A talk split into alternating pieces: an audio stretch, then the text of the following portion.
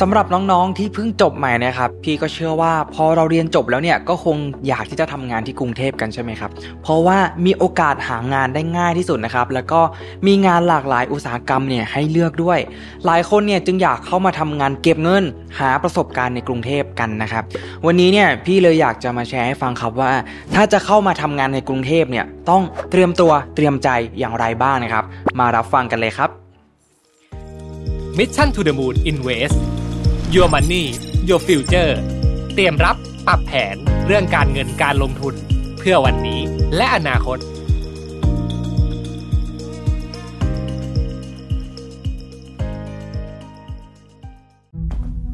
ครั้งแรกกับงาน Mission to the Moon Forum 2023 Work Life Improvement พัฒนาทักษะชีวิตและการทำงานในวันนี้ให้ดีกว่าเดิม Presented by Liberator event ที่จะพาทุกคนไปรับแรงบันดาลใจ เรียนรู้ทักษะแห่งการพัฒนาตัวเอง สู่ความสำเร็จในแบบของคุณ พบกับประวิทย์หาญอุตสาหะ ธนาเธียรอัจฉริยะ จรีพร จารุกรสกุล สราวุธเฮงสวัสดิ์สรกล อดุลยานนท์และ speaker อีกมากมายใน 9 session 4 เวิร์กช็อป ที่คัดสรรเนื้อหามาเพื่อคนทำงานโดยเฉพาะ พบกันวันเสาร์ที่ 27 พฤษภาคมนี้ ที่ สามย่านมิตรทาวน์ฮอลล์ สามารถซื้อบัตรร่วมงานได้แล้ววันนี้ ทาง ZIP Event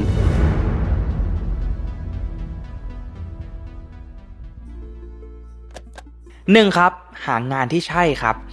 หลายๆคนที่เพิ่งเรียนจบเนี่ยก็มักจะอยากได้งานไวๆใช่ไหมครับ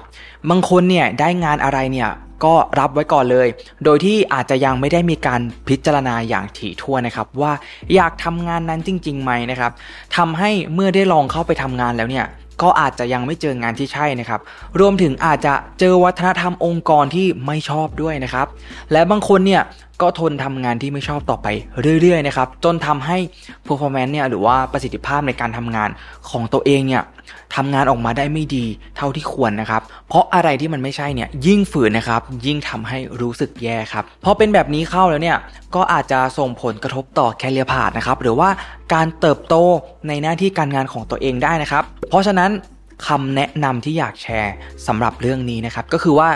งานแรกเนี่ยที่เราทำเนี่ยควรเป็นตำแหน่งงานที่เราชอบนะครับ แล้วก็ถนัดที่สุดด้วยนะครับ เพราะว่าเมื่อเราได้ทำงานในตำแหน่งที่เราถนัดแล้วก็มีความชอบเนี่ยเราก็จะทำออกมาได้อย่างดี ได้อย่างเต็มที่นะครับ แล้วก็มีคุณภาพนั่นเอง เมื่อเราทำงานออกมาได้ดีเยี่ยมแล้วเนี่ยการเติบโตในตำแหน่งงานเนี่ยเราก็อาจจะมีการถูกโปรโมทนะครับ เลื่อนตำแหน่งนะครับ แล้วก็อาจจะได้อัพเงินเดือนเพิ่มนะครับ มันก็จะเป็นเรื่องที่ตามมานั่นเองครับ 2. ครับ จังหวะที่เหมาะสมในการย้ายงานนะครับ สมมุติว่าเราได้งานแรกแล้วเนี่ยแล้วรู้สึกว่างานที่ทำอยู่เนี่ยมันยังไม่ใช่นะครับ แล้วอยากย้ายงานใหม่ ควรตัดสินใจอย่างไรดีนะครับ มันก็ขึ้นอยู่กับว่า เราอยู่ในสถานการณ์แบบไหนด้วยนะครับ ยกตัวอย่างอันแรกนะครับ ถ้าเกิดว่าเราอยากลาออกเลยเนี่ย แต่ว่ายังไม่ได้งานใหม่นะครับ ให้ลองพิจารณาดูนะครับว่าเรามีเงินสำรองเพียงพอหรือยังนะครับ ที่เราจะต้องใช้ดำรงชีวิตประจำวันนะครับ เพราะว่าเราขาดรายได้ไปแล้วเนี่ยไม่มีรายได้เข้ามา เราจะใช้ชีวิตอยู่ต่อไปยังไงนะครับ ระหว่างที่หางานใหม่นั่นเองนะครับ ต้องคิดเรื่องนี้ให้ดีๆเลยนะครับ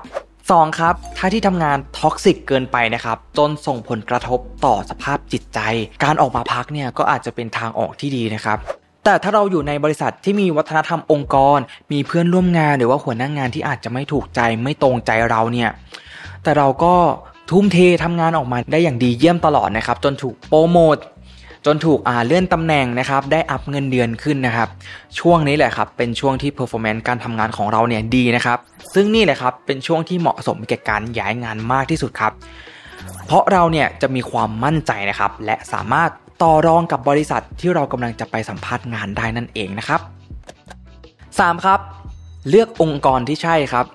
หากพูดถึงเรื่องการทำงานเนี่ยก็ต้องบอกว่าสิ่งที่สำคัญนอกเหนือจากการมีรายได้ เพื่อนำมาใช้ดำรงชีวิตแล้วเนี่ยความสุขในการทำงานเนี่ยก็ถือว่าเป็นเรื่องที่สำคัญมากๆเช่นกันนะครับ ไม่อย่างนั้นเนี่ยความ balance ในชีวิตเนี่ยก็จะไม่เกิดขึ้นนะครับ เพราะถึงแม้ว่าเราจะทำงานได้เงินเยอะขนาดไหนก็ตามเนี่ย แต่ถ้างานมันทำให้เราทุกข์นะครับ หรือว่ามีความเครียดเนี่ยมันจะส่งผลกระทบไปถึงสภาพร่างกาย แล้วก็สภาพจิตใจของเราได้นะครับ สุดท้ายแล้วเนี่ยเราก็ควรออกไปทำงานในที่ที่มีความสุขจะดีกว่าครับ ดังนั้นแล้วนะครับ การเลือกองค์กรหรือว่าบริษัทที่ใช่สำหรับเราเนี่ยจึงเป็นเรื่องสำคัญอย่างมากนะครับ วันนี้พี่ก็เลยมีเทคนิคในการเลือกที่ทำงานที่อยากมาแชร์นะครับ ก็คือ 1. ครับเราควรดูก่อนว่า ตัวเรานั้นเนี่ยชอบวัฒนธรรมองค์กรแบบไหนนะครับ เช่น แบบอยู่ด้วยกันเหมือนครอบครัวนะครับ แบบมีลำดับขั้นชัดเจน แบบบริษัทสตาร์ทอัพนะครับ หรือว่าแบบบริษัทใหญ่ ๆ นะครับ ซึ่งทั้งหมดที่ยกตัวอย่างมานี้นะครับ แน่นอนว่าไลฟ์สไตล์ในการทำงานเนี่ย แตกต่างกันอย่างแน่นอนนะครับ บางที่เนี่ยอาจจะ work from home ได้อย่างเต็มที่เลยนะครับ ก็คือทำงานที่ไหนก็ได้นะครับ บางที่เนี่ยอาจจะไม่ไว้ใจในการปล่อยให้พนักงานเนี่ยทำงานทางไกลนะครับ และต้องมาเจอกันที่ออฟฟิศนะครับ หรือว่าบางที่เนี่ยก็อาจจะมีชมรมกิจกรรมต่างๆ ในบริษัทนะครับ เพื่อให้พนักงานเนี่ยได้มาทำกิจกรรมร่วมกันเกิดความผูกพันความสัมพันธ์ในการทำงานนะครับ 2. ครับ ดูว่าสวัสดิการในบริษัท เป็นแบบไหนนะครับ มีอะไรให้บ้างนะครับ บางที่เนี่ยอาจจะมีอาหารให้นะครับ 1-2 มื้อเลย มีประกันสุขภาพนะครับ มีวันลาต่างๆ มากมายนะครับ มีโบนัสประจำปีนะครับ บางที่ก็อาจจะมีอาการพาไป outing ที่ต่างประเทศนะครับ สิ่งเหล่านี้เนี่ยเป็นสวัสดิการที่บริษัทต่างๆเนี่ยมีไว้เพื่อดึงดูดคนเก่งๆ ให้เข้าไปทำงานนั่นเองนะครับ และมันก็อาจจะเป็นสิ่งที่แสดงให้เห็นว่าบริษัทเนี่ย แคร์แล้วก็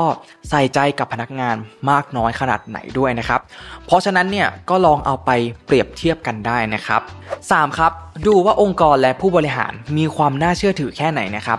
น่าเอาเป็นแบบอย่างไหมนะครับ หรือว่าเราทำงานด้วยแล้วเนี่ยเรารู้สึกภูมิใจหรือเปล่า แล้วก็รู้สึกเป็นส่วนหนึ่งกับองค์กรนั้นหรือไม่นะครับ เรื่องนี้ก็เป็นเรื่องที่สำคัญนะครับ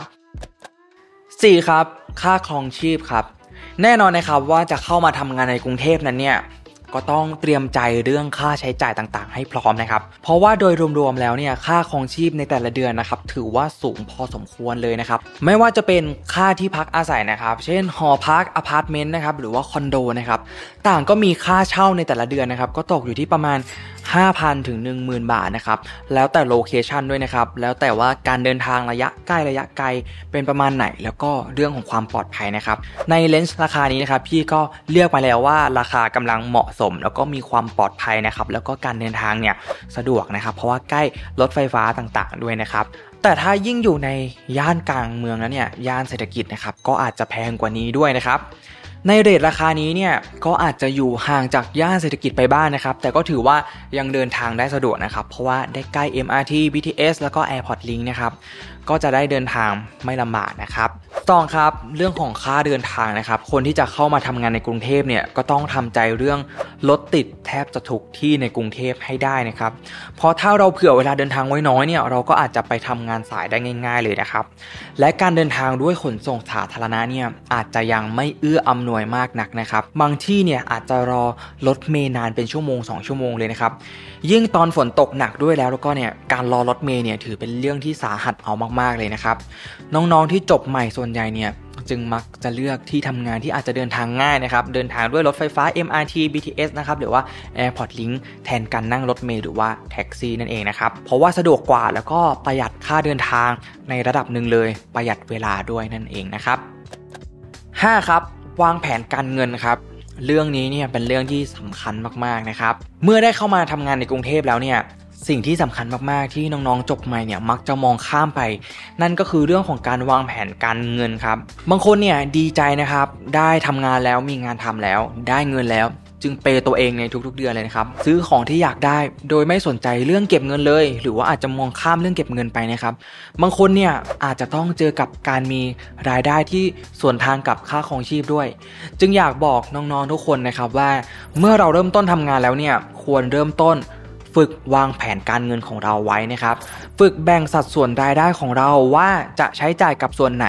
เท่าไหร่หักออม เท่าไหร่ แบ่งลงทุนเท่าไหร่นะครับ แยกไว้นะครับ ศึกษาเรื่องของประกันชีวิตให้ดีนะครับ รวมถึงศึกษาเรื่องของการลงทุนหุ้น และ การนำเงินไปต่อยอดสะสมลงทุนนะครับ เพื่อสร้าง passive income ให้กับเราในอนาคตนะครับ เพราะหากมองในระยะยาวแล้วเนี่ย ถ้าเราเริ่มแก่ตัวลงไปนะครับทำงานไม่ได้แล้วหรือว่าเกษียณแล้วเนี่ยไม่ได้ทำงานแล้ว แล้วไม่ได้วางแผนการเงินเอาไว้ตั้งแต่แรกเนี่ย ในอนาคตเนี่ยก็อาจจะไม่มีเงินเหลือไว้ใช้จ่ายเลยนะครับ และด้วยเทรนยุคนี้นะครับ วัยรุ่นหลาย ๆ คนเนี่ยมักจะไม่อยากมีลูกในอนาคตแล้วออยากใช้ชีวิตโสดนะครับ คนที่ ใช้ชีวิตโซนเนี่ยยิ่งต้องดูแลตัวเองในบ้านปลายชีวิตเลยนะครับ เพราะฉะนั้นเนี่ยการเก็บเงินถือเป็นเรื่องที่สำคัญมาก แต่กลับกันครับ คนที่อยากมีครอบครัวอยากมีลูกน้อยด้วยเนี่ยค่าใช้จ่ายยิ่งทวีคูณนะครับ เพราะฉะนั้นเนี่ยใครที่มีแผนวางแผนว่าอยากมีลูกด้วยแล้วเนี่ยต้องยิ่งวางแผนเก็บเงินให้เร็วเลยนะครับ เพราะฉะนั้นครับ การอดทนแบ่งเงินมาออม แล้วก็ลงทุนตั้งแต่วันแรกที่เราเริ่มต้นทำงานเนี่ยเมื่อเราลงทุนได้เร็วนะครับ ผลตอบแทนของการลงทุนของเราเนี่ยก็จะยิ่งเติบโตนะครับ ถ้าเรามีความรู้และก็ลงทุนเยอะพอในระดับหนึ่งแล้วนะครับ เราไม่ต้องลงเงินเพิ่มเลยก็ได้นะครับ เพราะเงินก้อนนั้นเนี่ยที่เราสะสมลงทุนออมมาตลอดเนี่ยลงทุนมาตลอดเนี่ยมันจะจ่ายเงินปันผลให้เราสร้าง passive income ให้เราไปโดยตลอดเลยนะครับ โดยไม่รู้จบเลย เพียงแค่เราต้องมีความอดทน และศึกษาเรื่องของการลงทุน